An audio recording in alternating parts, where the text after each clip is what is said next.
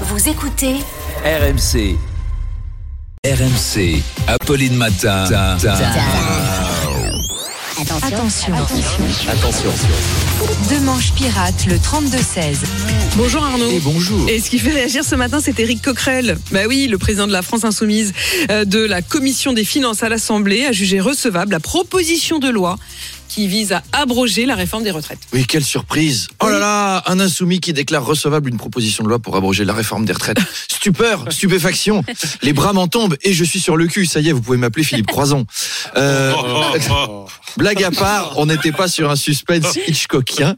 Alors évidemment, beaucoup de réactions, notamment celle d'Aurore Berger de la majorité qui déclare vous savez, moi, en tant que femme politique, j'ai envie de dire une chose à Eric Coquerel. Oui, alors je rappelle, je Oui. sais pas Ah faire oui. la voix Bah d'Aurore oui. Berger, mais son père, c'est l'acteur qui fait la voix de Stallone. Alors je m'adapte, voilà. Coquerel, écoute-moi bien, madame.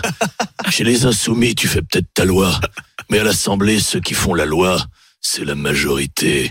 Alors fais pas chier, ou on te fera une guerre comme t'en as jamais vu. Et effectivement, la majorité devrait dégainer l'article 40 pour déclarer cette proposition Et de loi ça, non mais conforme. quelle guerre Ah oui, ça va être la guerre. Donc non conforme à la Constitution car euh, cette proposition générerait trop de dépenses. Et Thierry de Château-Thierry nous dit après le 49.3 qui permet de passer en force et le 47.1 qui permet d'aller vite, et ben maintenant on a l'article 40 pour empêcher l'Assemblée de se prononcer sur ce texte.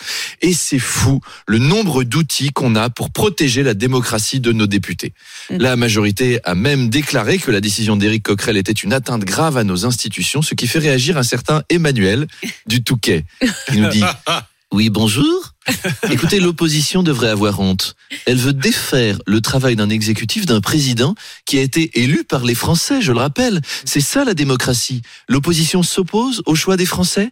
Moi, je dis qu'une démocratie où l'opposition s'oppose, ça n'est plus vraiment une démocratie. Il faut faire comme le président l'a décidé et on ne s'oppose pas. Ça, c'est la démocratie. Eh bien, on verra ce qu'Éric Coquerel vous répond à 8h30. Et je crois. C'est votre 8h30 tout à l'heure, Éric euh, Coquerel. Suspense, suspense. Éric Coquerel, la nouvelle bête noire donc euh, de la majorité, qui sera mon invité. Ce sera à 8h30. Il est 7h28.